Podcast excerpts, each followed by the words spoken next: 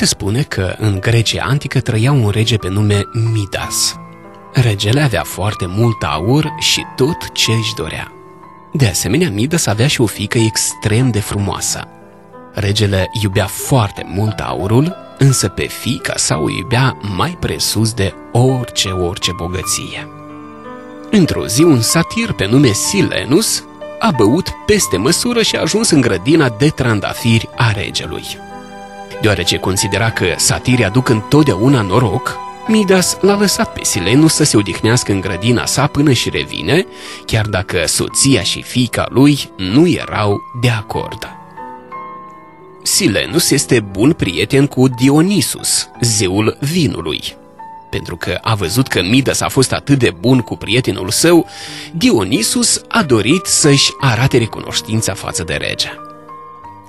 Când l-a întrebat ce își dorește, Midas a spus Aș vrea ca tot ce ating de acum înainte să se transforme în aur.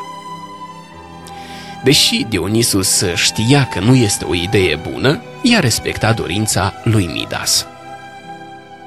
Fericit că dorința lui a fost îndeplinită, Midas a plecat în grădină și a început să atingă totul în jur. Acesta observă că tot ce atingea se transforma în aur. A atins un măr și mărul s-a transformat într-un frumos măr strălucitor din aur. Apropiații lui erau uimiți, însă toți erau fericiți să vadă atât de mult aur în palat. Extrem de fericit, Mida s-a dus și a îmbrățișat-o pe fica sa și, înainte să-și dea seama, a transformat-o pe aceasta într-o statuie de aur. Speriat, Midas s-a dus în grădină și l-a chemat pe Dionisus. Regele l-a implorat pe zeu să ia puterea și să-i salveze fiica. Dionisus i-a oferit atunci lui Midas singura soluție, să-și pună o singură dorință, să transforme totul la loc așa cum era înainte. În acest fel, regele și-a învățat lecția și a trăit tot restul vieții fiind mulțumit de ceea ce are.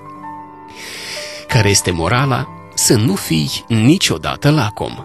Fii fericit și mulțumit cu ceea ce ai.